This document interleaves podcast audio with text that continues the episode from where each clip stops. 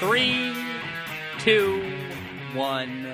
Oh my goodness. Good morning, good afternoon. Whatever it is for you, I hope you're having a fantastic day. My name is Zac Shomler. This is Strong Opinion Sports episode 402. A couple minutes ago, I got off of a call with Lawrence Owen, one of my man, good friends in the sports world. I really love this guy. He's got a spirit that I love. He reminds me, honestly, he reminds me of one of my offensive linemen, a guy I used to be really close with, and um, who just you know battled hard for me.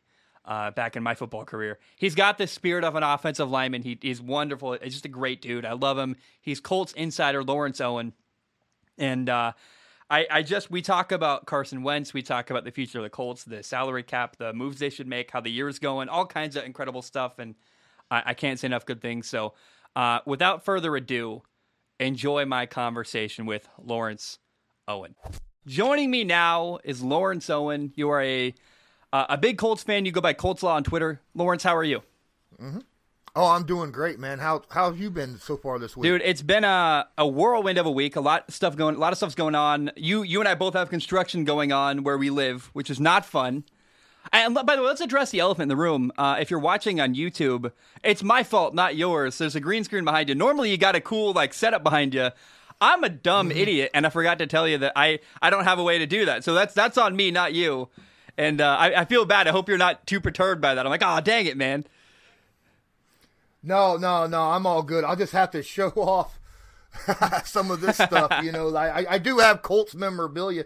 This actually came to me through, from one of my sponsors. That's pretty. I saw that. I saw that on man. Instagram. Uh, was it was this morning? I saw that. That's really cool.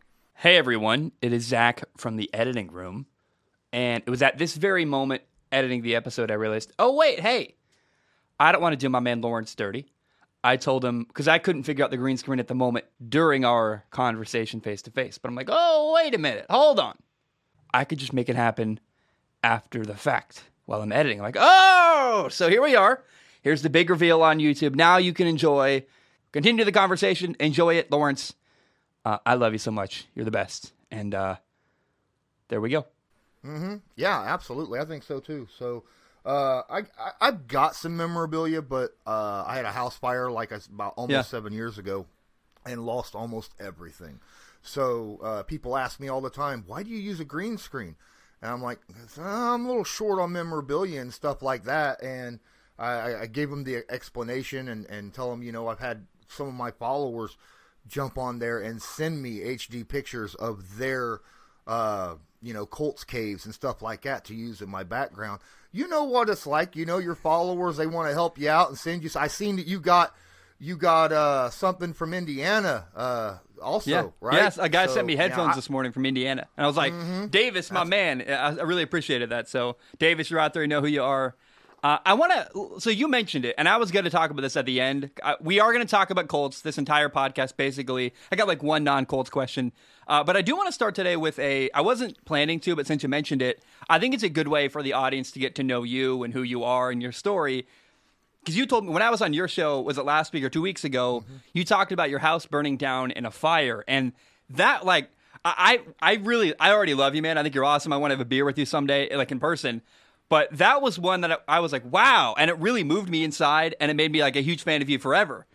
And I, I think it's cool that you have had so many reasons to not make content. Like you could, you could be the kind of person that goes, ah, well, this happened and that happened and this happened and I'm just going to, you know, not do it today. And you're like, no, you always find a way to make it work.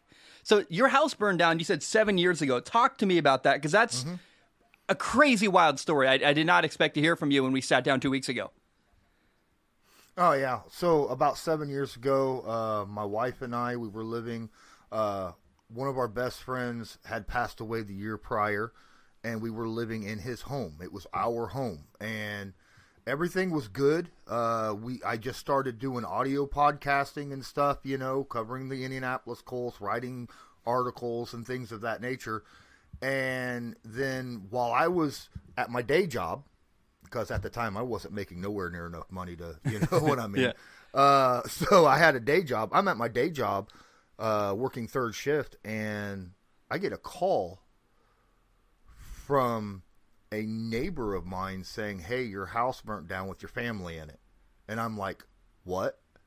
You know, and then after a pause, they were like, oh no, they got out. You know, they're they're in the hospital right now. They're but but they got out. They survived. I was like, oh, thank goodness. And so uh, you know, I ran, um, lost everything. I mean, everything. House burnt completely to the ground and uh, my wife was hospitalized for a few months due to smoke inhalation and lost all my pets and, and everything. And it, it, it was very very difficult because I didn't have insurance in my home at the time because the insurance had just canceled like the previous year because of foundation issues.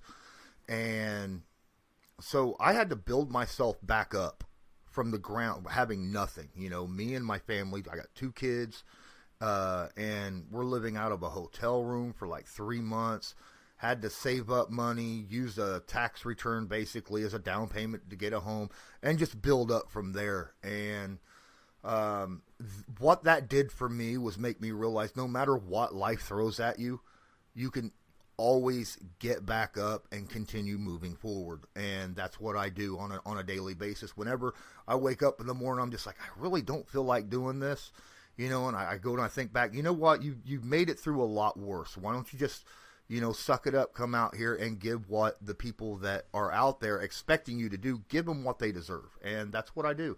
And you know, you do the same thing, man. I, I've seen a lot of your stuff. You're, you you said the past couple weeks hasn't been exactly the, the greatest for you as well. So uh, yet you're here. You are. You got me on your show. You're you're making content. So uh, kudos to you as well. Yeah, I mean, I don't know if you know this, and I my audience knows this. I talk about it as often as I can. Um, in 2016, my younger brother took his mm-hmm. own life, and that was that's like my moment. My house didn't burn down, but my brother took his own life, and that was kind of yeah. I, I, I we still had a moment where we both were really down. I had to make a choice, like how am I going to respond to this, and it, it really shaped who I am the same way I would imagine your house burning down shaped you. And you said your wife was in the hospital for months. I mean, I would imagine the bills are insane with that, right? Well, yeah. Uh, good thing is we had in, uh, mm. health insurance. Awesome. So Thank God. that was covered mostly. Yeah. yeah. I, I just but, yeah. yeah it, well, and then your your pets died. Rough. I can't even imagine my pets dying. Yeah. I just think I would be so. I, we have two cats, and I would be so heartbroken if that happened. I could not even fathom that. So I just. No. yeah. yeah. It, it's crazy, man. I, I really, um, I just respect you and admire you so much. And I, I was not planning. I was going to circle that at the end, but it's a great way to start the show because I think anyone who doesn't know you now knows a really intimate detail about you and who you are, and that's kind of pretty cool that that worked out that way. Yeah, I'm pretty transparent. I mean, I get questions all the time asking me stuff, and you know, I'm, you know, whatever's going on in my life, I'm I'm more than happy to talk about it. So uh, I, I, understand that some things in a person's life you, you, are like a little hesitant to talk about, especially when it's uh, very emotional, mm. right? Um, but at the same time, you know, we are doing what we're doing, and it.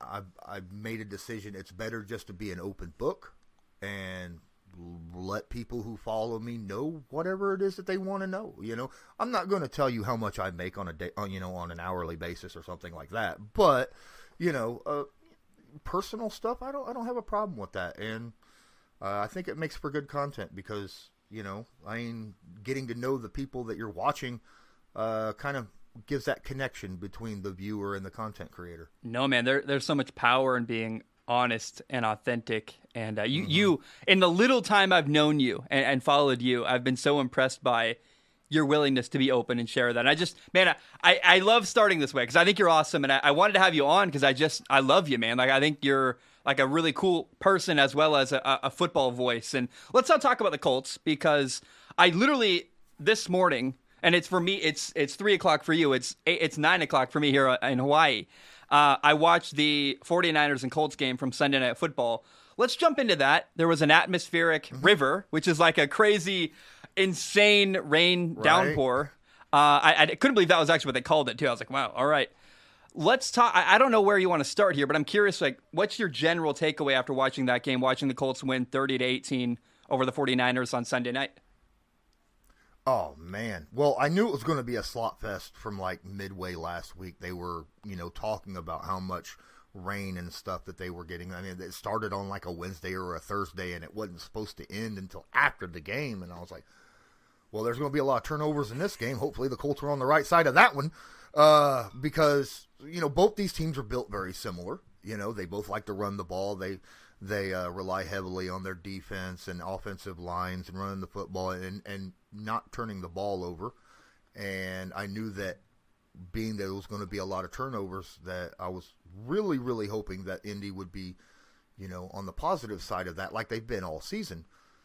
And then the game starts, and I watch the 49ers just walk right down on their first drive and score a touchdown. And then on the first first touch of the ball for the Colts offense, Jonathan Taylor fumbles it, gives it away.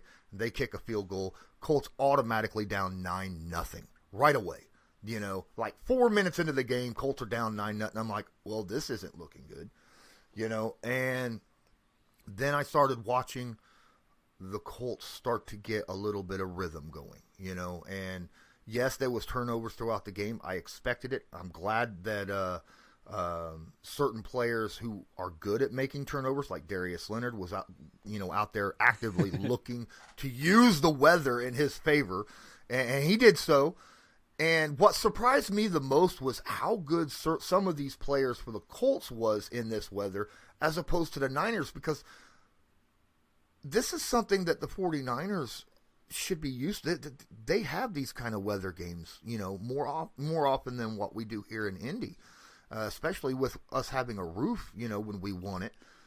And they seemed incredibly afraid to throw the football downfield, whereas Carson Wentz and the Colts were more than happy to throw the ball in 40 mile an hour winds and drenching downpour. And I think that was the difference in the game was the fact that Indy was – was more willing to take those shots downfield than what San Francisco was, and I think that uh, that last touchdown catch by Michael Pittman kind of, you know, made a I don't know, pr- pretty much personified how that game went. Was you know there was downpour rain, Carson threw it up, Michael Pittman goes up, makes a massive catch at the end of the game for a touchdown. Um, and I'm I'm liking where Indy's going. I understand that that kind of a game you really can't take a lot out of it because of the simple fact that you know there's a lot of turnovers and and and it's hard to gauge a team when you have a game like let's say you know if you're in Green Bay and there's like. Mm. Three feet of snow. Yeah. You know, it's hard to gauge a team in that kind of weather. But taking from what I see there, that they found a way to win and win convincingly uh, to go along with how they've looked the previous three weeks. I'm getting uh, very good vibes from this team. It seems like they're really turning a corner currently. Yeah, it was interesting. Uh, th- like the middle of the second quarter was like three and out, three and out, trading three and outs for like I felt like nine drives in a row. It's just over mm-hmm. and over and over again. But you're right. I mean, Carson Wentz and the Colts' willingness to launch the ball vertically they got so many pass mm-hmm. interference penalties where Michael Pittman would burn someone vertically, uh, burn someone deep, and then he'd just get tackled by a corner trying to stop them from catching the ball. Which uh, I don't know. I don't know. There was a catch that or a drop Nyheim Hines had down the right sideline on a wheel route, and first of all, that's brutal. But I, I wondered some mm-hmm. of the mm-hmm. time you saw the 49ers corners get beat and then try to like you they tell you if you get beat just tackle the guy don't let him catch it right you'd rather give up a pass mm-hmm. interference mm-hmm. penalty than a touchdown but I'm like, are we sure they would have like? Are we sure Michael Pittman catches every single one of those passes that were thrown his way in the rain? Like, I don't know. But what I do love is that Carson seems to finally be really understand, and it's taken a while, which is fine. It takes a long time to build rhythm and to build chemistry. Mm-hmm. And it like I look at um, the, the the Rams with Matthew Stafford and Cooper Kupp. It's amazing that they've built the chemistry they have so quickly. I, it's totally fine with me that Carson's taken a little longer to get there with Michael Pittman, but he's finally starting to understand. Oh, I can really just throw the ball up and let Michael Pittman be the man. And I watched Michael Pittman in college against Utah at USC. And man, like he he literally won the game for USC single handedly with three massive touchdown catches, just like mossing a receiver. Are you excited the way I am to see Carson Wentz finally seeming to understand that I can just throw the ball up to Michael Pittman? Oh, I, am just happy that anyone's throwing it up to Michael Pittman. I mean, we've seen we've seen what he can do. I mean, it's USC, and a lot of people. I mean, like a, you know, USC. USC doesn't necessarily coach their receivers to be NFL ready. You know what I mean? They've had that that problem in the past, and but Michael Pittman, as you talked about, he has this natural ability. He has like three hours of highlights of him just mossing people and catching yeah. it at USC and coming down with it, turning around. And last year you didn't see that at all when Philip Rivers was at quarterback, which is weird because when he was with the Chargers, Philip, that's all you saw Philip do was hey, hey Williams, go get this. You know, hey Allen, go get this. You know, and and it he didn't do that at all with Michael Pittman. I don't know if it was just because he was a rookie or, or if he wasn't trusting him or what. And you didn't see that a lot in the first three weeks either when the Colts started off 0 and 3, you know, and with, with Carson Wentz. And now as the season progresses and they've been practicing together, I think Carson Wentz is starting to realize I've got something here with this kid. You know, he has really, really good hands. Even in the, like you, you was talking about – uh, I don't know if he would have caught all those, you know, in the rain uh, at San Francisco. I mean, he was targeted, taking out the PI penalties. He was targeted four times, caught all four balls for over 100 yards and that touchdown. You know, yeah. uh, so that that's a huge benefit knowing that uh, even under duress and under special circumstances that are going against the receiver, he can still throw that ball out there and it's not a 50 50. They, they like to call that a 50 50 ball. But when you're throwing it to Michael Pittman, it seems more like a 80 20 ball. You know yeah. what I mean? Yeah. So. Well, it's funny in Philadelphia last year with uh, not even last year, but over the years with Carson Wentz, they kept trying to bring in a jump ball receiver for Carson Wentz, and they couldn't do it. Mm-hmm. They could never get him a true number one receiver on the outside, the way that I think Michael Pittman is slowly becoming in front of our eyes. And I remember mm-hmm. before the year started, I thought that man, all the Colts need is you know a, a, playmaker in the secondary. They need to figure out a plan at left tackle, and they need a number one receiver. And now I'm like, I don't know that that's true anymore.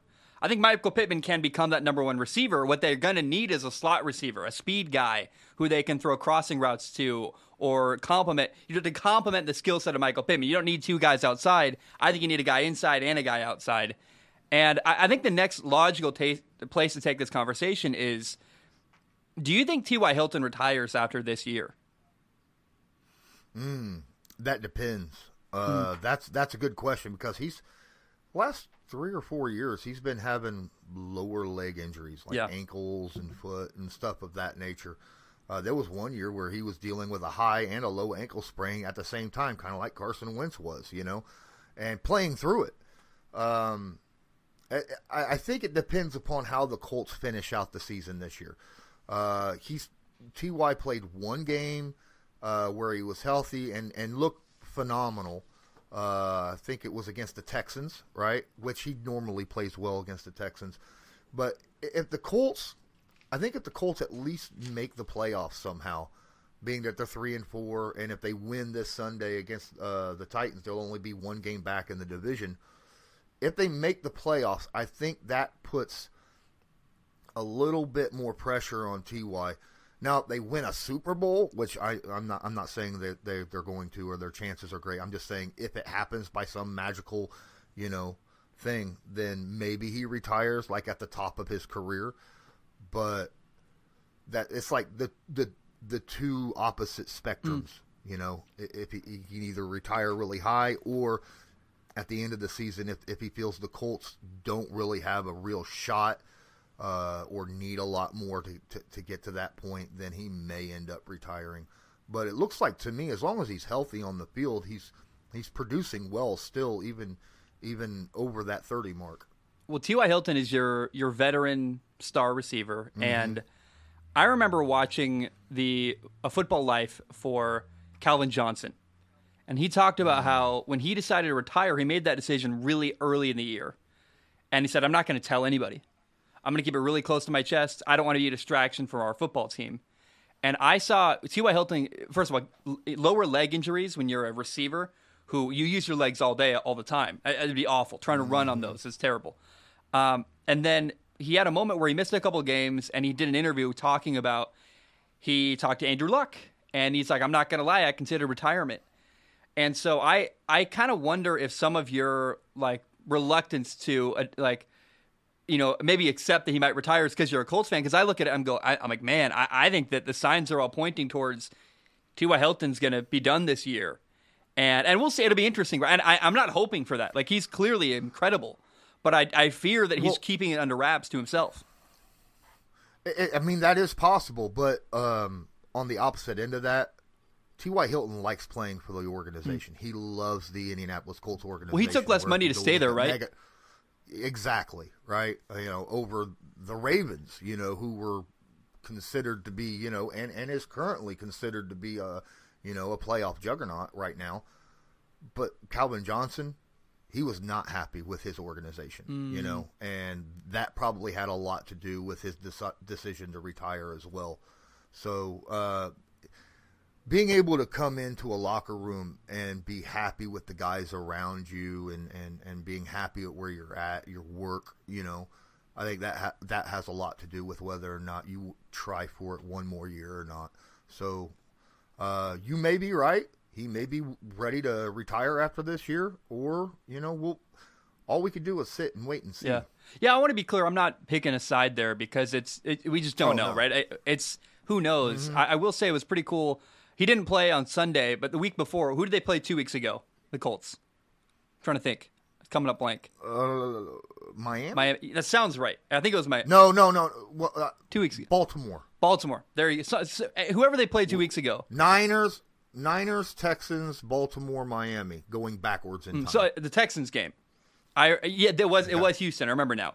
Uh, I watched Chris Ballard, the GM, give him like really like a, a genuine like hug during the pre uh, pregame warmups. Like he was like, "I'm so glad you're here." Like they clearly have a great relationship. T.Y. Hilton oh, yeah. and the Colts GM. Do you think that there's a sense of unfinished business with T.Y. Hilton where it's like, I'm not leaving because I really think we have potential to make a big run that we I, I just haven't quite made in my career so far?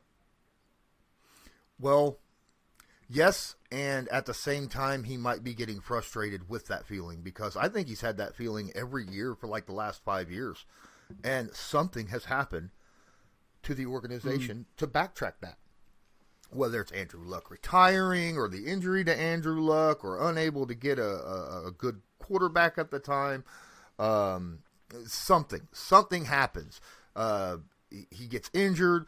Something always seems to happen, and that frustration might play in to him not coming back as well. Because I mean, you get your hopes up real high year after year after year, and then something douses it every year, that's going to play on your psyche a little bit. Yeah, the Colts, in my mind, are massively underachieving this year, and I don't think it's their fault necessarily. It's not like bad play calls have been made. It's not. I just think it, part of it was Carson's new and took time to gel. And the big thing is injuries, man. Injuries really set back this football team, and it was almost unfair and kind of sad. I'm like, man, like I we saw I, I came on your show and talked about this. The Rams, you know, the Colts and Rams game, the Colts had a shot to win. I mean, they, they had the ball at the end. Carson Wentz leaves injured and doesn't play on the final drive. If he stays in that final drive, they might win that football game. And the Rams are viewed as a Super Bowl contender. Like that's how close to being that competitive and that level the Colts are. They're much better than a three and four record would show, in my opinion. And that's why I mean, talk, you know, talk to me about the injuries early on this year because it was such a frustrating thing to go. This team is clearly capable of so much more than they're currently showing. Well, I mean, it starts off in training camp, right? When you got Carson Wentz and Quenton Nelson. both having the exact same surgery over the exact same this injury. weird technical random thing that happened apparently, you know, and the causes of the injury were completely different. Carson Wentz supposedly it happened while he was in high school. Quenton Nelson just stepped wrong, you know, and it happened the day after each well, other. It was like a bone fragment, so, right, in their foot. Yeah, just like a loose yeah. bone fragment, which I've never, I've never even heard of that before. I, I know what happens, but I never paid attention enough to go, oh yeah, bone fragments is rattling around in your foot. Sounds horrible, by the way. Yeah, exactly. Oh yeah, it does. It, it does sound horrible, but so these guys don't get to practice all of training camp and preseason, right? Yeah. Uh, they start practicing the week before week one. Uh, Eric Fisher, obviously, completely out of it, unable to practice until the game before week two.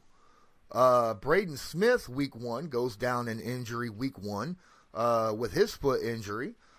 So yeah, there's a lot of lot of problems. Uh, Ryan Kelly, the Pro Bowl center, you know, uh, he had his uh, hyperextended elbow early in training camp, so he wasn't able to to practice for a long extended period.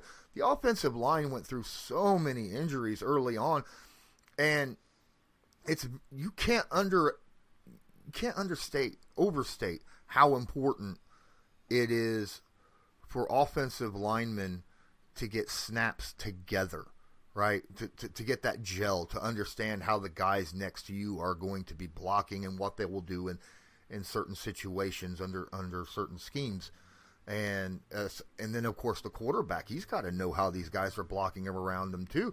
Uh, if if a guy's coming around the edge, he needs to know uh, is that left tackle going to push him on out further, or is he going to try to uh, stop him on the edge and and and possibly allow allow that edge defender to to roll inside, you know. So um, that's that's something that has taken a little longer for the Colts for them to iron out because of the injuries, and I think that had a lot to do with you know that that zero oh and three start.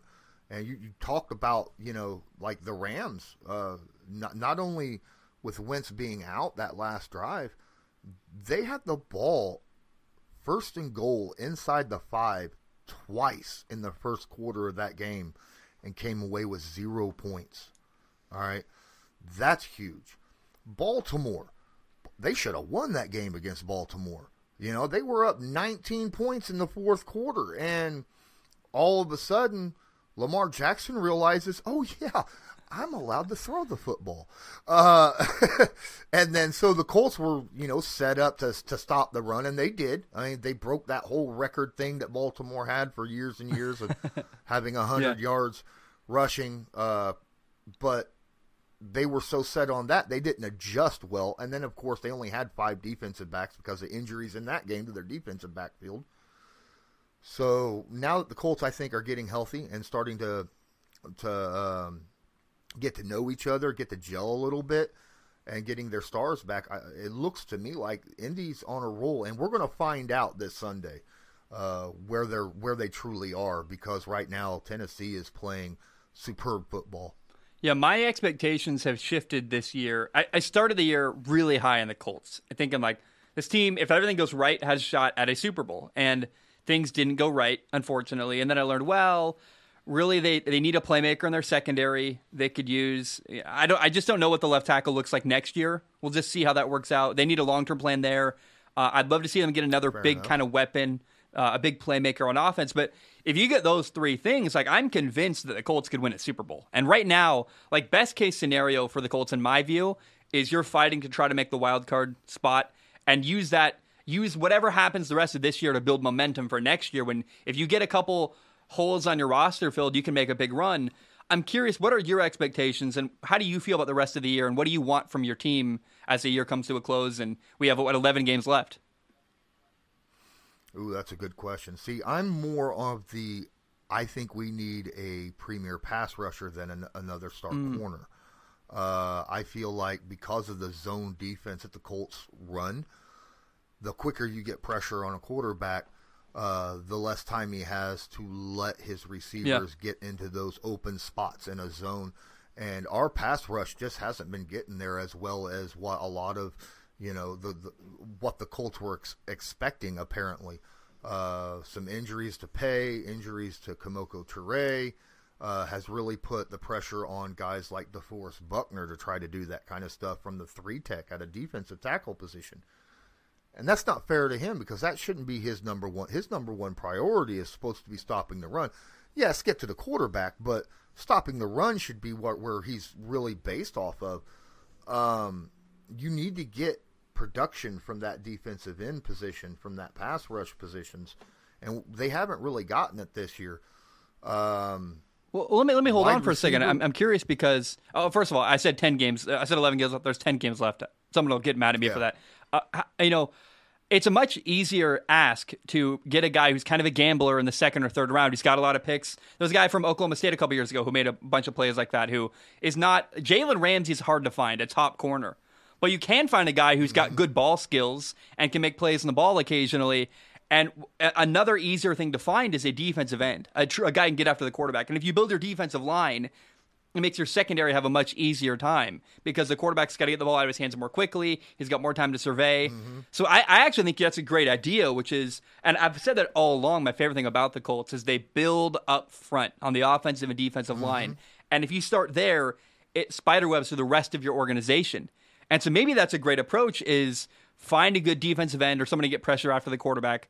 And then in the second or third round find a good corner with ball skills or a safety with ball skills who can catch the ball and make a couple plays. If you know uh, in the NFL it's really hard to play great lockdown coverage and just shut down a receiver. But what you can do is be next to them or if that quarterback misses by an inch you you can knock the ball away or get an interception. And that's a very achievable goal for the Colts now I ask you because they did draft a defensive end in the first round they drafted Kwity Paye. why do you feel like they still need a defensive end after drafting him? Is it because he's not working out? Is it because he's just young and needs more time? What's Kwity Paye's future in Indianapolis? I think Kwity Paye when he when he was drafted, what I saw from him is, um, and, and what I've been seeing is, I mean, his physical attributes are off the charts. He's got great get off on the on, on the line. He's got really good speed. He's got solid strength. He's got long arms but he's raw when it comes to you know his technique and stuff and that that means that it's going to take a year or two for him to get up up to speed um, we don't have a book in for him uh, right now we got guys like um, Al-Quadin Muhammad who is a decent offensive lineman and has stepped up the last couple weeks defensive lineman but he's not scared yeah, defensive yeah. lineman, uh, defensive end, but he's not going to scare. I mean, when, when I say the name Al-Quadin Muhammad, no one out there goes, "Oh yeah." yeah. You'd be lucky if you even know who he is. you know, um, Kemoko Turay, a guy who's got great edge speed, great bend. Uh, when he's on the field, produces, but he's like Parris Campbell. Can't stay on the field, right? He's hurt all the time. Um, and then we had. What about what about DeForest the, Buckner? The I know thing, he's not a defensive end, but what about DeForest Buckner's impact? Oh no, Buckner is scary. Uh, that that's the thing. DeForest Buckner has been everything and more of what the Colts wanted when they gave away that first round pick last year to the San Francisco for him. Uh, he does get to the quarterback even through double and triple teams. He gets through the quarterback. But the thing is, when you're a defensive tackle and you're getting to the quarterback, the quarterback sees you because you're right in front of his face. So he's able to escape the pocket, right? And which means you need your defensive ends to be able to contain and do cleanup sacks. You know, a lot of sacks in the NFL when you got a great guy up the middle are cleanup sacks from your defensive ends. And right now we're not getting a lot of that. DeForest Buckner get up there, get pressure, force a quarterback out of the pocket sideways, left or right – but then you know he gets out of the pocket. Yeah. He's not contained. He gets out to the edge, extends a play. You know when you're facing guys like Lamar Jackson or you know Josh Allen or Patrick Mahomes or Russell Wilson, you got to have contain and, and, good edge presence. Um, DeForest Buckner's going to get in there, and he's going to get the pressures, but he's he's not going to come away with nearly as many sacks because the quarterback sees him right in front of his face. Yeah, I'm curious. So you, it sounds like you believe Kwity Paye is going to work out. It's just going to take some time, correct? And then yeah. you'd get another yeah. guy on the other I, side of the defensive defensive line. So if you have two DNs and DeForest Buckner, that's a great setup, right? Oh well, yeah. I mean, look what San Francisco set up that way, yeah. right? You got Dee Ford on one end, you got Bosa on the other, and then you got uh, the guy that San Francisco decided to keep instead of DeForest Buckner, uh, Arik Armstead. so they yeah, Arik Armstead. So they they they've got that setup, and it's a great setup. Um, again, you go look at the Arizona Cardinals. They're set up very similar in that situation across that D line, and that's what that's what most defense, really good defenses, that defensive line. That is that is what is scary about that team mm. most of the time. I want you to educate me on the Colts salary cap. I know you know this. I just I, I, I have no idea what their salary cap looks like is it realistic for them to go get a corner, go get a defensive end in free agency? Because it's looking like Carson's going to play all year, and they're going to have to give up a first round draft pick to Philadelphia. So they're probably not going to have a first round pick. And if they are in salary cap trouble, I think uh, my impression is they don't have a lot of room in the salary cap. So then we're like, well, how do they add the player or two that they might need to get a Super Bowl run going? Do they have any salary cap space or no? This year, no. Uh, what they have left right now, they just actually restructured a couple contracts to free up two million, mm. so that they had you know to be able to buy some free agents yeah. to fill due to injuries. Yeah. Uh, next year, I think they're around sixty million. Okay. Um, uh, but they got to ext- they still got to extend uh, Quenton Nelson next year. Mm. You know, so that's like a third of it. Yeah, right there, gone. Yeah, right. Um, so and then we got a whole bunch of one year contracts like T.Y. Hilton and Xavier Rhodes and guys like that. You know, uh, Zach Pascal, um, uh, Mark Glowinski on the offensive line. Um, there's there's a bunch of, of important pieces. Yeah. Uh, that are one one year contracts that'll have to be either re-signed or find someone to fill that spot. Um, next year they might be able to squeeze it if they do contracts, be able to sign one more big name guy, but they'll have to make it in a way to where when that extra money comes in 2023 uh, for um, due to uh, television money, yeah. right? Uh, that that's that's when the money will will will hit on the contracts. Otherwise, they're uh, they're going to be a little bit tight over the next couple years. Was Stephon Gilmore ever a? He got cut by the Patriots briefly. There was that moment where we, everyone in the NFL got a tease of that, and then they decided instead to trade him away to to the Carolina. I, I think I remember you saying it was never realistically an option anyway. What was there ever a realistic world where the Colts were able to sign a potential free agent like, um, what I forget his name just now, the the corner. Uh, what's his name? Help Stephon me out. Gilmore. Yes. Yeah. Thank you. Stephon. Stephon Gilmore? Gilmore. Yes. There you go. I do that sometimes. I just forget people's I don't names. Think so. I. Uh, that happens with with me as well. I mean, you got so many names rolling in yeah. your head, and you're you're always thinking about stuff that you know. Sometimes it's out there, and you like can't reach it. Yeah, yeah. Like, I can I can say his parents' name, his dog's name, where he grew up. I forgot who his name is. Like you know, you know how to say it. Anyway, was it ever realistic for them to, to sign a guy like Stephon Gilmore? I don't think so because, and it has nothing to do with the the, the Patriots thing. Uh, it's a lot of people wanted to bring up. Well, the Colts don't like the Patriots because of what happened care. with Josh McDaniels. They don't care. Go look at Kenny Moore. Kenny Moore was a guy that came off the Patriots practice squad and signed, and now he's uh, maybe one. He is one of the best slot corners in the NFL. The the, the issue with, with with Gilmore was he wanted more money now he wanted to get signed and get extended, and the Colts just did not have the money currently to get him and extend him. And so I just did not see how the Colts could go and and get, and get someone um, not only of his caliber, but you know, be able to pay him as well. I just I, I didn't see yeah. the money aspect working out. I, I want to ask this kind of you basically answered it, but I want to I want to make sure I, I really walk away with a, a good understanding it, mm-hmm. it's true then the Colts have the ability to make one good free agent signing next offseason, correct? Yeah, I believe so. That's awesome. So that could solve at least one big problem with their roster. Yeah, absolutely. I mean, if, if a heck of a young pass rusher comes up, you know that you're not you're not going to be paying like fifteen million dollars for a Judon. Um, yeah. But you know, someone um, that looks like they might be up and coming. Honestly, I'm kind of if Ballard can come up with another, you know, Houston or Denico Autry type signing, I'd be good with that. Mm. Or a, you know, a, a solid receiver. If T. Y. Hilton retires, another solid receiver. Yeah. Um, because I, I think the Colts are pretty deep at wide receiver actually.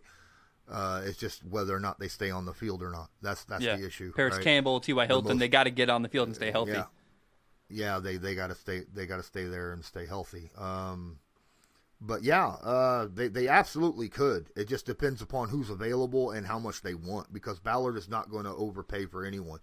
He was in the market for a lot of players last year. It's been said that he was he was interested in uh, you know Stafford you know, Matt Stafford and, and, and thought about going to grab him. But then, you know, as, as soon as the Rams dropped, oh, couple first round picks plus a, you know, a, a quarterback, Ballard's like, I'm out. Yeah. You know, yeah. I mean, I have no blame for him there. so it, it, the, the price has to be right for Ballard to pick somebody mm. Is there a feeling that the Colts maybe missed their prime? You talked about they got guys on one year contracts that are getting older. And two years ago, when Andrew Luck retired, this team was ready to go. And then Andrew Luck retires, massive setback. Then last year, you bring in Philip Rivers for a year as a mercenary. And man, I really thought they had a shot, but Philip Rivers just couldn't quite solve their problem the way they needed him to. Is there a feeling in Indy that this team is past their prime? I actually, the feeling in Indy is they're entering their new prime. Mm because of all the youth on the team that Ballard has brought yeah. in. You're looking at Quenton Nelson. You're looking at DeForest Buckner, Darius Leonard, um, uh, Michael Pittman Jr., Jonathan Taylor. Uh, all these guys are under 25. Yeah. You know, uh, Carson Wentz still has. If, if he he's a young out, quarterback for sure. Great. Yeah, exactly. So their nucleus, their star power on this team is all very, very young mm. still when it comes to you know football age. So you know the Colts fans they feel like we're entering our next phase mm. of, of, of potential. So, yeah. and I, I kind of have to agree with it because, you know, all their important guys are young and extended for long long term contracts, save Quenton Nelson, which obviously will happen next year. I love that. I mean, it's a period of transition where you go from one prime, you had a down year or two. The old names got replaced by new young names that are can lead you into the mm-hmm. next couple of years and hopefully a, a golden era for the Colts man, there, there's one move the Colts made that I thought was amazing. That's panned out really, really well. And I, I think they actually, it was good they didn't try to pursue Matthew Stafford. They got a better price on a great quarterback who's younger, who, let, let's be honest, I don't know how many, how many more years Matthew Stafford has left. Carson Wentz has got a long future in Indianapolis, and he's been a massive home run. He has, I think, he's, I think he's the best player on the Colts. And I think a lot of people look at their record and their losses early and don't understand how well Carson Wentz has been playing. Like I'm I'm blown away when I watch this guy play football. How do you feel about the way Carson Wentz has played? Do you do you feel the same way that I do that it's been a massive success? Well, I mean, currently, if I remember reading a stat right, over the last four weeks, Carson Wentz has the highest passer rating in the NFL. Right over the last four weeks, mm. that that's a huge statement. Uh, taking away that 0 and 3 start where uh, we already discussed that, you know, why well, we Let's say it again though. 0 and 3. Injuries, you're building chemistry with a new football team. Mm-hmm. He didn't play mm-hmm. much during training camp. His offensive line isn't healthy. Like I don't think it's fair to hold the first 3 losses for Indy on Carson Wentz's head. That that's just a ridiculous standard to hold a quarterback to. I, I fully 100% agree. And now that you're starting to see all that kind of come to fruition with this team, Carson Wentz is playing phenomenal. Um, there's going to be a lot of got people out there that's going to say, well, in that San Francisco game, he had like four turnover worthy plays. And I'm like, did you see what was going on in that game? Right?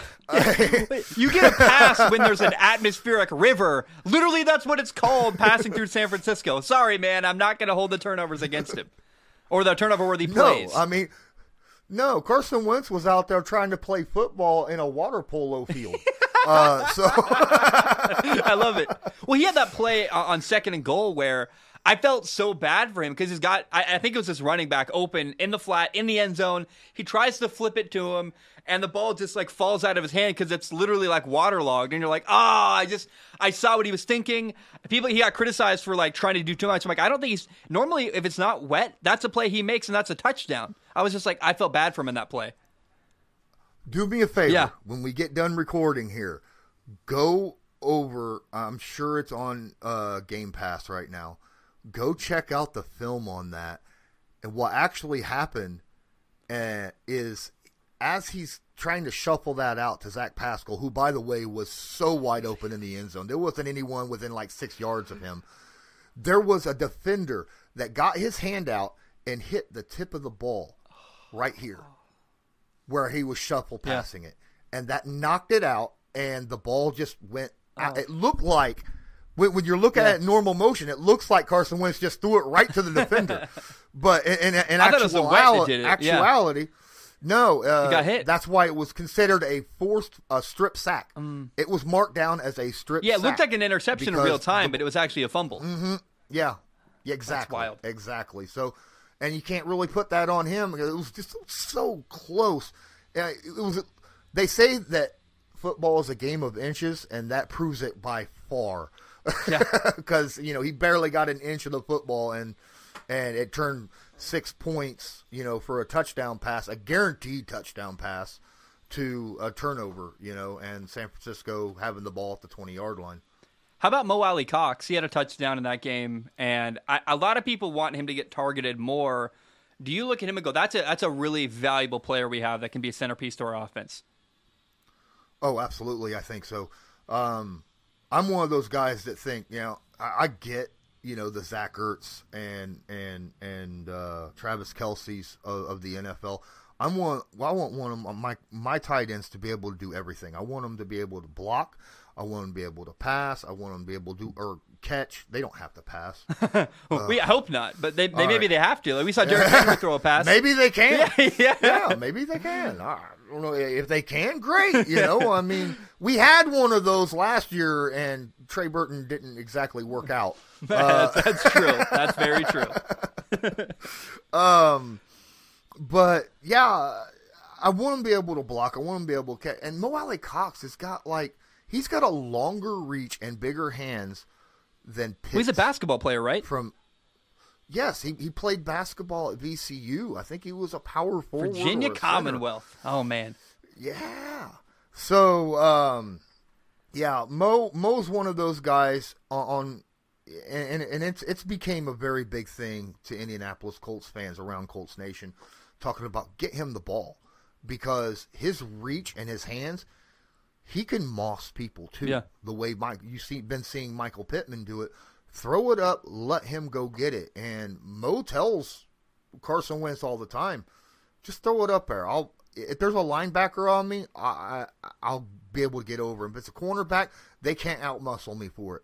You know, so just just give it to me. And Carson's been giving it to uh, passing him the ball more and more over the last four weeks, and he's he's making something out of it. So. Mm um, hoping to see more of that going into the future as well. So, especially this season. Well, it's another one of those stories where I think he's learning how to play with Michael Pittman. He's like, oh, I can throw the ball up. I can really just man launch it up mm-hmm. and let mm-hmm. him you know knock pull the ball away from a defender. He's also learning what Mo Alie-Cox does well. And I think Colts fans mm-hmm. should be mm-hmm. actually glad that Mo Alie-Cox is not a bigger name because then he would demand more money. Right? So it's actually he, he's kind of sneaking under the radar right now, which is keeping him lower on the salary cap. Uh, and I, I mean, I think there's so much potential there, which is going to be fantastic. I think he was an RDA last season, mm. and uh, so you know, which or restrict or RFA, yeah, restricted free uh, agent, restricted yeah. free agent, restricted free agent, and so that's that's something that's kind of funny that you, you mentioned that. And if he was a bigger name, some other team would have snagged him up, mm-hmm. you know, and, and given whatever you know a third or a second round pick, whatever he was tagged as, uh, for the offseason. So absolutely, absolutely, I fully agree. I'm gonna play some audio for you. I'm gonna do it the jank way, like the the old, like where you hold up the phone and you play it in the microphone, and uh, we'll see if you can hear mm-hmm. it. I think I gotta play it here, and then we'll see if you can hear it through there. But I want to, I want to. You you corrected me with something on on your show, and I saw something that because you were right, by the way. You talked about something, and I was like, oh, he's totally right. And then I saw something that contradicted what you said, but also contradicted what a guy had said about it. Like he himself contradicted himself. So I'll play it and then we'll talk about it. It'll be kind of fun. Bobby Okereke, Stanford. Bobby Okereke, Stanford. Bobby Okereke, Stanford. So Bobby Okereke. So Bobby Okereke came out and said on Twitter, it's Okereke is how you say his name. Mm-hmm. And then I'm watching. He's like, my name. I'm Bobby Okereke. So he said that on Twitter. And then I'm watching Sunday Night Football. He's doing the intro and he's introducing himself. He says his own name and he goes, My name is Bobby Okereke. I played at Stanford. And I'm like, What? This is scandalous. What's going on? How? I felt betrayed. I I'm like, What? Where, where, did this come from? You made a whole stink about changing how we say your name just to do that. And, and maybe he recorded that during the preseason, probably. I don't know how that works. But man, I was just like, What? What's real and what's not? Are we in the Matrix? What's going on here? Did you notice that too? Oh yeah. Oh yeah. All of Colts Nation. Like, it was it was all what? over Twitter, all over because we've been calling him Bobby Okereke since he was drafted. Yeah, right. That's his name. Uh, I thought. And as soon as Pat McAfee was like future Hall of Fame linebacker Bobby Okereke, that's how everybody's been pronouncing. He, he's the one. Yeah, that was I, Tennessee, right? When he went to Tennessee and did that amazing mm-hmm. announcement. I forgot about that. Mm-hmm. He said future Hall of Fame linebacker, and then he, oh, that's right. Oh, what a moment. Anyway, so sorry, so sorry. Oh, you're you're you're good. So he says that, and then everybody starts pronouncing his name that way. Now I'm curious. So he he even starts pronouncing it. Maybe he felt like I shouldn't correct them mm. because that was Pat McAfee, and everybody now knows that, and I'm just going to say it that way. Yeah. And pure speculation that that you know he's that's how he felt. And then maybe his family or something was like, no, no, no, you need to correct. Well, this. there's the actor Willem Dafoe, who there's a video of him from like the '80s mm-hmm. where he's like, "My name is William Dafoe," and you're like, "Wait, what?" well, oh wait, you changed how you said your name. Like so that happens all the time mm-hmm. where people like mm-hmm. lean into whatever they're being called or whatever they think is better at the time to be called. So I just wanted to. I, yeah. I, had that weird and you know parallel between him and William Dafoe or Willem Dafoe, where it's like, wait, wh- what's your actual mm-hmm. name? Yeah, I, I, am I'm going to give him a pass because we've been confused all off season, all year, anyhow, oh, on how to pronounce his name because it's been Okereke, Okereke, back and forth. And you know what? Bobby, Bobby O, that's what I'm going to call you from now on. Probably right. Uh, yeah, that's much safer. much, much safer. But he, he needs to get into wherever that was recorded and actually get it changed the way he actually wants it pronounced. Because there are a lot of people out there on social media that are very uh, strict when it comes to pronounce pronouncing yeah. names correctly. You know, and well, like DJ um, Uiagalelei at Clemson was one. I'm like, I better learn that because I'm gonna have to say it a lot. I, and I'm I like, I'm like, I'm gonna learn it and I'm gonna master it and say DJ Uiagalelei all the time instead of trying to say DJ DJU because I hate trying to not like TJ. You know, Tua Tagovailoa was another one I had to learn. I'm like, I better learn this so I can mm-hmm. say it when I have to instead of just avoiding it all the time. You still hear people say like, "Yeah, Tatanga Vagloa." Like I'm like, what are you talking about? That's not his last name. With Tua, I'm like, oh my gosh. Anyway, so sorry, but it's pronunciation is a big one that people like want to get right, and uh, it's it's to some people that really are sticklers about it to listen to our shows. You have to get it right, or else they're going to mm-hmm. give you no end of hassle about it. Absolutely. I mean, earlier this offseason, uh, there was a uh, a guy on the Colts 90, 90 man roster that was playing really lights out football. Ended up getting released at uh, beginning of the year and picked up by Philadelphia. It was a safety uh, named Andre, and he it's spelled C H A C H E R E, but it's pronounced Sachere. Sachere. I actually, yeah, it looks like Chachery. but it's called it's pronounced Sachere.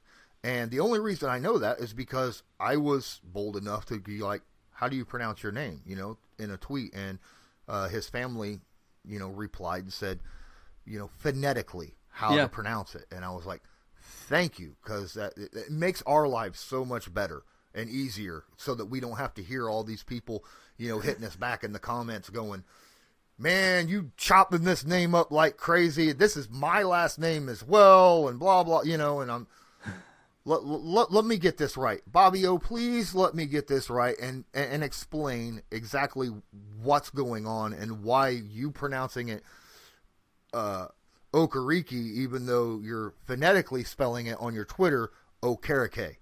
you know. no, man, it, it's a. I don't know. It's just interesting to me. I, I love that. Um, like it's something that people want to get right, and it, we're all figuring it out. I want to ask you about. You mentioned him, and I wasn't planning to, but I'm like, ah, well, why not? Right? It's it's kind of fun to talk about Pat. I, Pat's awesome. I've DM'd him a couple times, and um, like seems like a lovely human being. I'm curious. You're in Indy. I, I believe you live in Indy, and you're a Colts fan. You're heavy in that community.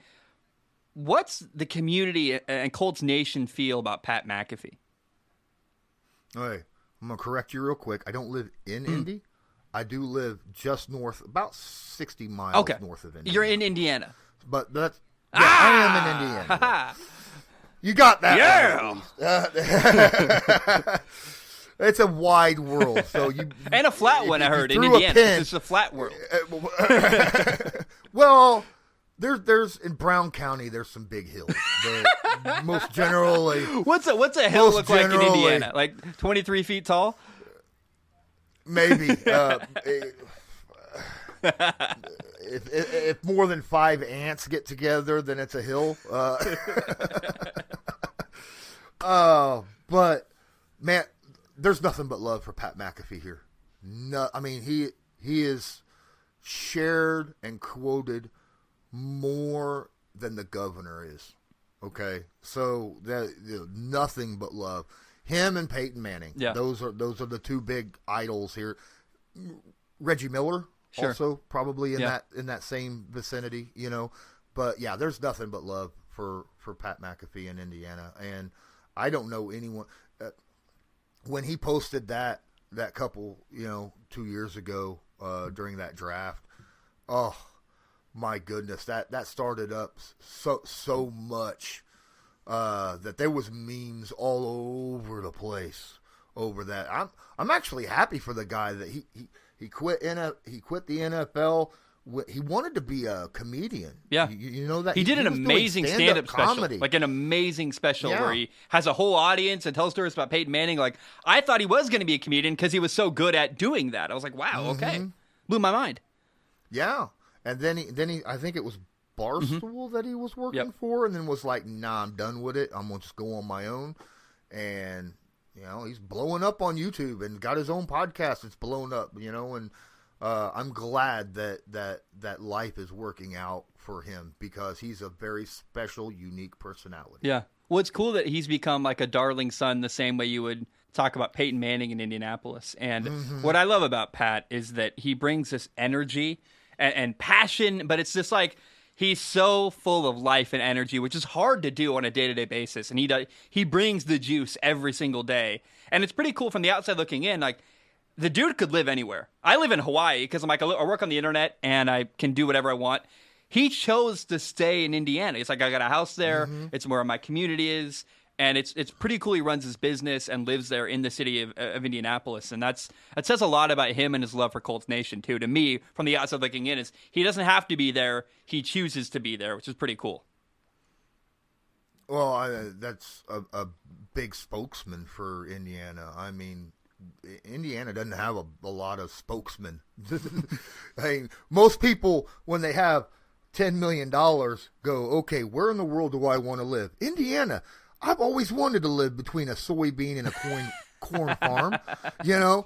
Uh, but um, no, the, the people in Indiana are, are just absolutely awesome and very, very helpful and kind. And I think that's one of the reasons why Pat likes it here, you know, because it, it, it is a friendly, friendly area. So um, I'm, I'm glad he chose to stay uh, by far, and I'm glad that he still gives, you know, uh, this state of ours uh, a good rep because there ain't a lot of people outside of I don't know um, uh, what's his name um, used to host the Late Show. Uh, Jay Leno. no, no, Johnny no, no, Carson? The other. No, no, no, not not okay, not the Late Show. The Tonight, Tonight Show. ma- No, that that's the Tonight Show. I think I think it was Johnny Carson. I, I don't actually know. I've never I never followed them that closely, but there's some guy from Indiana. It sounds oh, like oh, that sorry. did one of those shows. Uh, um, oh, I can't believe I. Dude, it happens. name. He's got One time, old- I called. I couldn't remember John Elway's now. name, and then I called him Jim Elway, and I was like, "Are you kidding me?" I, like, how? I, of course, I know who John Elway is, but I said Jim Elway, and I forgot his name for like an entire segment. David Letterman. David Letterman. There we go. Okay, I should have known that. Yeah, I should have too. that happens. I should have known it way more than you should have known it. Um, I gotta say because I I love to share my love for the area, and I don't my my my love in that area is Cincinnati, which is not Indiana, Indiana, but it's nearby. It, it's right on the border. It's very close, and uh, man, I if I ever move back to the lower forty eight, I'm gonna have to spend a lot of time and, and potentially live in, in, in Cincinnati because I love and, and I know that Cincinnati is Ohio. It's not Indiana, but they're it's right next to it, man. And that the people in that area and the passion for sports and like the the sense of community and the way people have a, a like a vibe in that area of the world is so cool to me. I love it. Oh yeah, Uh, I really like the area as well. Uh, a lot of people say there's nothing to do in in, in this area other than cow tip, but I, I promise you you'll find something. Yeah. Um, what's what's odd? There's a lot of um, big events that happen around here, like the combine Mm-hmm. has been you know held in in in Indiana uh, in Indy for years, and they're getting ready to vote for it right now on whether to move it. Uh, between the three choices are Indiana, L.A., and Dallas, and I'm like, why would you even move it? I mean, it's more centralized, right? Uh, you know, compared to the the other teams, so it'd be a lot easier to get there, rather than okay, well, Dallas. There's yes, there's a lot of football teams in Dallas or in the Texas area. I get that, you know. L.A. Yes, there's a lot of football teams, but there's a lot over on the eastern coast as well, and you know, uh, there's the market in Indiana is set up for conventions because in Indianapolis is is massive in conventions, right? Uh, kind of like how San Diego is massive with conventions as well. And so I, I think it's just it's better to stay where you're at. It's worked. Everyone who's ever been to it has always had nothing but good things to say about it. So why break something if it's not broken? Well, I, I think, man, Dallas doesn't need the combine financially. It does wonders for Indiana, man. Like Indiana, Indianapolis can use that money and that revenue, and all the people that come in and stay in hotels and go to restaurants. And uh, I don't. First of all, I hope it doesn't move. I, I think it's fantastic where it is. I could understand Dallas, but I'd be disappointed. What I can't understand is LA because it's it's not a central location. I get it that it's it's a hub and people they got the new stadium there, but I I would feel really disappointed if it went to LA. I'd be like, that's just a mistake in my opinion. Dallas, you can explain Dallas to me, although I hope it stays in Indy, but LA would be like, are you kidding me? Like people, it's it's all the way across the country for like a but like there's more people on the East Coast, I believe, than the West Coast, and it just would make no sense to not have it in a centralized location, in my opinion. Well, uh, if you go solid West Coast or solid East Coast, you're going to come across a lot of different state mandates, right? That people from the general U.S. is not used to. Yeah. Um, and then, of course, I- I'm sorry, I- I've heard nothing but, but terrible things about traffic in LA. LA's awful. I lived there, in LA. you Don't know. go to LA. I know. I- Indiana's much more LA. lax with their rules and their, their state laws for Okay. sure. Yeah, um, but I, I- I'm I'm not trying to down California. Or I will. LA Boo! means, California. I've, I've never been there. I've Awful. never been there. it's hot and not in a good way. It's just like it's just uncomfortable. It's a desert. Okay, well, Go to NorCal. It's pretty. It's pretty and green. There's mountains. That's pretty fun. okay.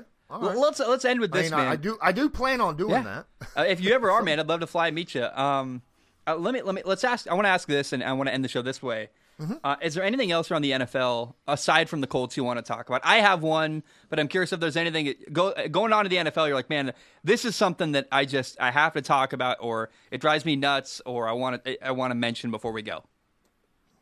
Oh man, dude, I could talk about so much about the NFL. There's not just one Sure. thing.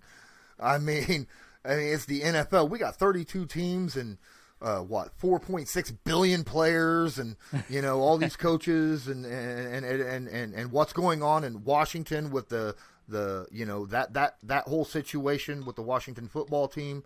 Uh, I'd love to see that owner get Watson some. Get, I want to see them. I see Mark Davis this morning said he wants a written Mm-hmm. report from the NFL. I fully support that because I, I'm really tired of people, the NFL especially, covering up for their billionaire owners and not holding them accountable and having any kind of transparency. And especially like Washington is an owner that drives me nuts, and I would love to see him. You know, kind of get held accountable for the stuff that went on that I think they're trying to hide and cover up in Washington. It drives me nuts. Yeah, yeah. Accountability. Uh, there's the NFL is picky and has been picky and choosy on who's who's being held accountable and who's not, and I don't think that's fair. Uh, not just to players, but owners and coaches and everything. You know, I mean. if you're going to hold someone accountable, you got to be a level playing field across the board, and and that's that's all there is to it.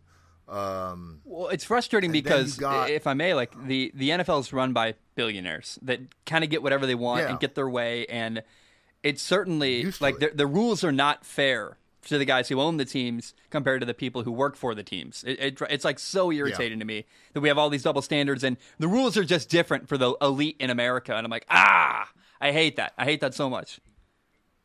But is it the players on the team fault of what has happened over, you know, on that team? And even if they do do that, like what what I'm saying, if the NFL comes down on Snyder in some some way or another, how do they do that where it's not going to hurt mm. the players and, and, and the coaches? Because uh, Ron Rivera don't deserve any any backlash yeah, off of this. That's situation, true. You know, and so if you hitting Snyder you sh- yes, you could do it, but you got to be careful on how you do it so you're not hitting the rest of the team that don't deserve, you know, being mm. hit in, in, in, a specific way. That's a really good, thoughtful point, which is, I mean, I, I've even heard some people say, like, you know, that thing came out about that NBA owner in Phoenix having a bunch of stuff that was inappropriate. And they're like having mm-hmm. conversations about kicking him out of the league and forcing him to sell. I'd love to see that happen in Washington, where they're like, "Hey, we're not going to punish Ron Rivera, the players. No one deserves that. It's the person at the top who doesn't deserve to own a football team. If they find what I think they're going to find, I'd love to see him removed from ownership in the NFL. It'd be awesome to see him forced to trade. Would be great. And if it happens, okay, good. But ah, I just that's something that's never happened in the NFL. Yeah. It's to true. my knowledge. Yeah. You know what I mean? So, you know, that would be an epic, you know, an epic thing that would happen that would be historical. And I I don't know if our current NFL president is willing to take that kind of a step. yeah. Know? Yeah, I mean you're right. Probably nothing happens there. I, I, got one I'd love to yeah, talk about real uh, quick, if I may. I'm seeing a lot of people there's this narrative being pushed that the NFL has figured out Patrick Mahomes, and I'm like, what? What are you talking? I played quarterback, and the NFL didn't figure out Patrick Mahomes. Patrick Mahomes is making bad decisions. Like he's beating himself. And it's so irritating to me to see people go talk about how, as if there's like a magic puzzle that's been solved on how to beat Patrick Mahomes. It's like, no, no, no. He's just literally making bad choices. That's all it is. He's doing too much and, and hurting himself, but no one's doing it to him. Do you agree? Is there anything there for you? There's a lot there, um, but uh, you can have the conspiracy theorists and say, well, uh, Tom Brady gave all of the Madden stuff to Mahomes. he gave the, the Madden curse to Mahomes and it didn't take it for yeah, himself. He's like, you can have my share of that as well. Uh, you know, uh, no, I, I, yes, Mahomes has been a guy who has put his team on his shoulders uh, many times over the last few years, and you see you have you caught glimpses of what happens when Mahomes does it too much and you, he has to rely on himself too much, like um, you know when he got blown out in the Super Bowl, you know, too much on his shoulders, mm. right? Or was that the AFC Championship? I can't remember. Where no, no, that was the Super Bowl, right?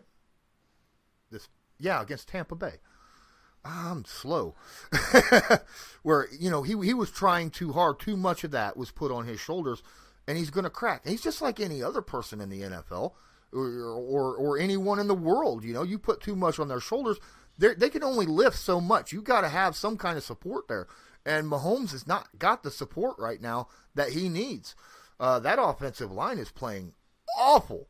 So is the okay? defense, man. I mean, that defense is the yeah, worst in the NFL. Yeah, I mean, when, when, when you walk into a game going, you know what, I have to throw a minimum of five touchdowns to win this game. You're setting yourself up for failure right from the get go.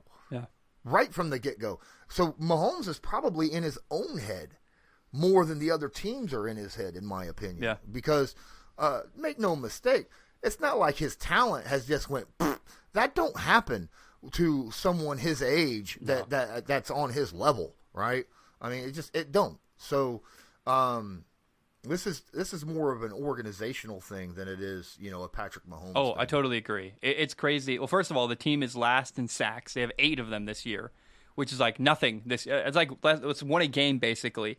And then mm-hmm. as a result of that, Mahomes is trying to do way too many things. He's trying to make up for the bad offensive line. He's running for his life. They got 17 turnovers this year in Kansas City, which is more, it's five more than every other team, which I think it's like Houston and the Jaguars and the Jets all have 12, which is, you should never be not only in the same conversation as the Jets and the Jaguars and Houston, but let alone worse than them.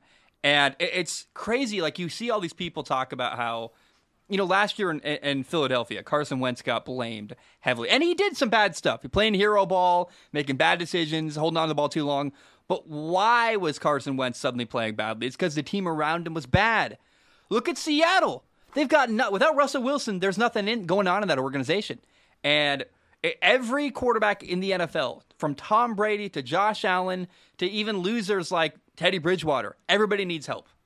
Every single mm-hmm. quarterback in the NFL, and loser is a tough way to say that. Uh, sorry, Ted, Teddy. My bad. I apologize. but my, my point is that it's so weird how we, we praise quarterbacks exponentially when they succeed. And we never seem to talk about the rest of the team around him. And then when the team is bad around him, we blame the quarterback, even though it's not really all on the quarterback. So I just think as a as a entire league and a football world, we sometimes forget how valuable the rest of the team is around the quarterback. It just drives me nuts that we never talk about. Like I, I, get it; it's hard to understand how good an offensive lineman is and get to know all five dudes that are hogs, you know, blocking for the running back. But those guys matter so much more than they ever get credit for around the league and around the sports media.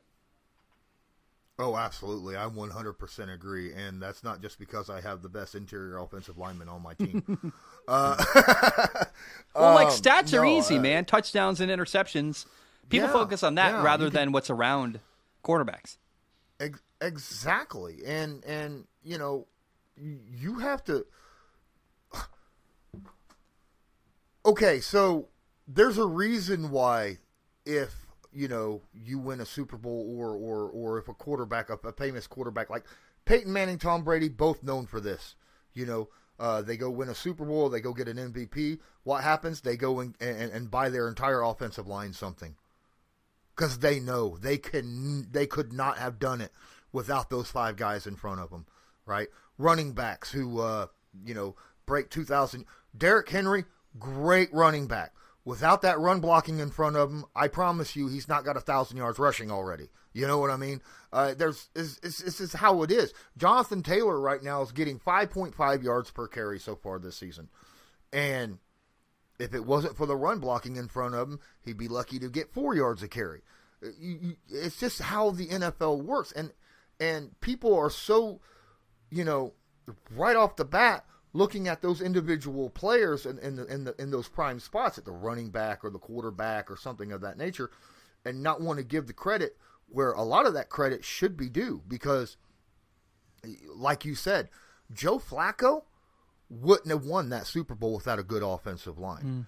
trent dilfer would not have won a Super Bowl without no, an offensive no. line in that. Defense. No offense, Trent. We you love you, I mean? no, he knows too. Yeah, he knows yeah, too. yeah, exactly, right? So, I mean, you you got to give credit to these guys occasionally, and and I love the fact that that a lot of people, a lot of uh, content creators like you and I, we will do that occasionally. We're like, you know what? Had he not picked up that blitz in the time that he in, in that timely fashion that he did, had his head on a swivel and picked it up, this quarterback would not have had time to find that open receiver and hit him for that game winning touchdown. Mm. You know, it, it's very, very simple, quick thing. How much do you think? So I, I hate fantasy football. And if, if you have sponsors that do fantasy football, say nothing. But I, I abhor fantasy football. It's the way that it's ruined. I think the way a lot of people look at the game, we focus on stats and numbers and the things that are sexy, and not on the context of what actually wins football games. And it it, like I, I just think in, in, so many ways, like I'm a I, I maybe I'm a purist. I don't know how to put it a better way than that. I love the game. And in many ways, to me, fantasy football often gets in the way of actually like the way the game should be played. And we focus on the wrong things. And I think sports fans are uneducated on what really matters in the scheme of winning football games because they're so, you know, up their uh, rear end about stupid numbers that don't actually necessarily lead to winning. I didn't know I had a brother in Hawaii. Oh! Um, yeah. yeah. Let's go. Sorry if your ears just blew out listening. wow, what a response! Uh, I man. have never, I have never played fantasy football. And me either, and, and I never will. It's a job, and it, it, it it's a job. yeah, that and, and, that's why I tell my I got I got followers all over the place. You need to play fantasy football and blah blah blah, and I'm like, if I do that, I wouldn't be able to do this content because it's too much time taken out of my day. All of my time is busy making content, watching f- football and watching film and all this and, and recording and stuff. Fantasy football, for one, takes away from the real game because you're too worried about uh, whether or not this player on your team is getting this many yards and this many touchdowns so that you can win money. You know, whereas you know you're the some people like yourself don't have a favorite team, and I understand that. And, and those of you that that do that, that's fine. But if you have a favorite team, how in the world how, how how do you feel when you when when your fantasy players are playing against your team? That's what I want to know. Who are you rooting for? When you're like, you know, your favorite team is say the Giants and you're playing against uh Dallas. I don't know. That, that yes, exactly. And Zeke is on your team. You know, on your fantasy team. You know, do you go, "Well, I hope Zeke breaks 200 yards against my favorite team." I hope not. Come on now. I hope not. I hope not. right? I think most mean, people do on. though. They're like, I want this guy to have a good game, but I want my team to win. I'm like, what are you talking about, man? Right? It drives me nuts. oh my god. Exactly. Exactly. And then of course, again, to your point, it takes away from the guys who actually do all the work, you know, the your lines, your offensive and defensive lines. There's no stats for defensive linemen you know, outside of like sack. But you got guys like, you know, in the defensive tackle position, you got, you got a great zero or one tech guy, you know, who's in there stuffing the run all the time.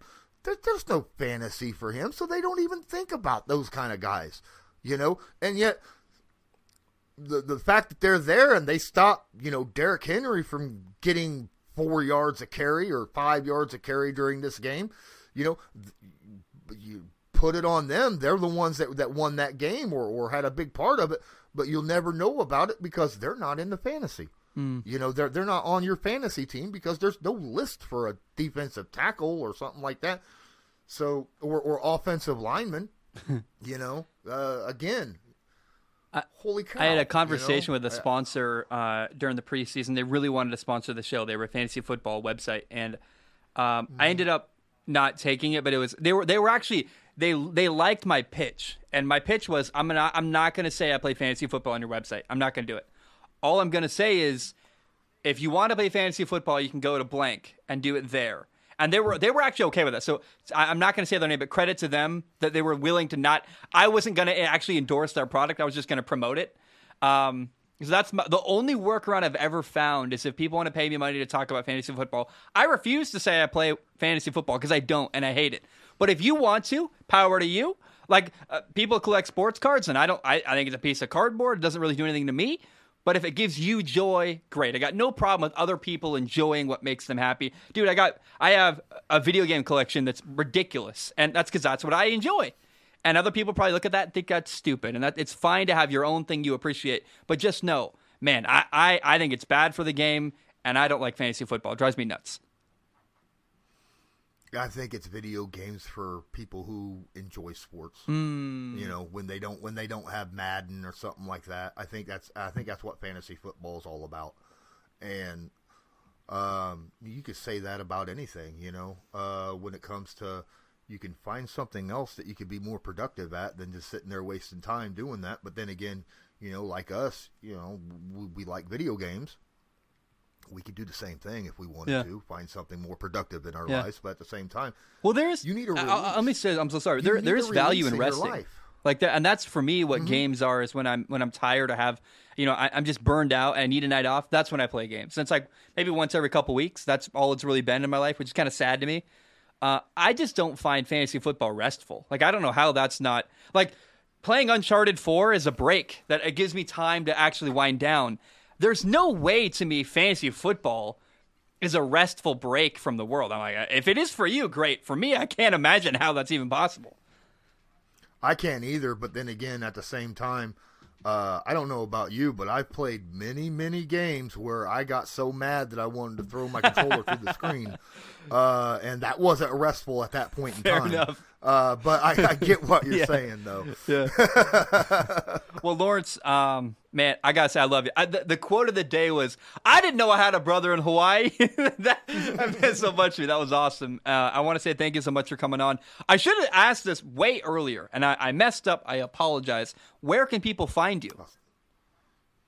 Oh, it's all good, man. I I just appreciate you having me on here, man. It's, an, it's always a joy to sit and talk football with you. Um, I'm Lawrence Owen. Uh, you can find me on Twitter and Instagram at Colts underscore Law. Um, you can find I got a couple co- podcasts. One called Colts Law, one called Believe in Colts, where my co-host is D'Qwell Jackson, uh, the former Pro Bowl linebacker for the Colts and for the Browns. How did that happen, by the way? How the heck did you get a show with D'Qwell Jackson? Uh, have you seen me? I do great work. no. Fair enough, but I do too, and I don't have a show with Tom Brady. What's going on? No, no. Uh, to be fair, uh, Believe Podcast Network got a hold of me and Yeah. said, "Hey, we have an opening. We want somebody to to do to host the the Believe in Colts Yeah. podcast." And I was like, "Uh, maybe." And they were like, "We're going to try to get someone that you you know former Colts player." And I was like, "You do that, I'll join." Mm, that's awesome. And uh, D'Qwell Jackson agreed to it, so I was like, "I'm there." I love D'Qwell. Yeah. D'Qwell's such a great, great person. Um, every every week, sometimes twice a week, uh, we record uh, podcasts, and it's it's we sit for an hour and we sit and we, we just chat and have fun and talk football, uh, much like what we just did here today. You know, um, absolutely wonderful. Also, to get back, you can find me on YouTube, ladies and gentlemen. Uh, m- my name right here, uh, Lawrence Owen. Um, it's very simple. You can also look up Colts Law. Very, very simple. Not coleslaw. Colts Law. So I'm just KFC coleslaw that came to mind. Um, oh, I love good old KFC, man. There's nothing like it.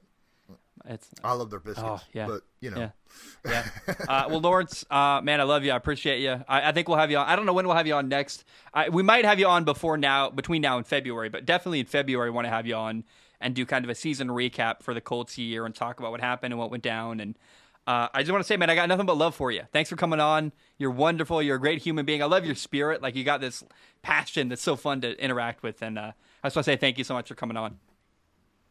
Oh, thank you again. Thank you for having me. Thank you for coming on to my show. You know, a couple weeks ago. That was that was a, a great introduction between us, and I I, th- I thought we have a really good chemistry for people that's never really you know met each other or live opposite sides of the world. So. Um, very very fun. I can't wait to to get back with you and and talk some more football. Yeah, no, it's it's very rare to meet another person, and not even we didn't even meet to talk on on the phone basically, and have the rapport we have. It's pretty fun and really special to me. It's really cool. absolutely. All right, my man. Have a great day, and uh, we'll talk soon.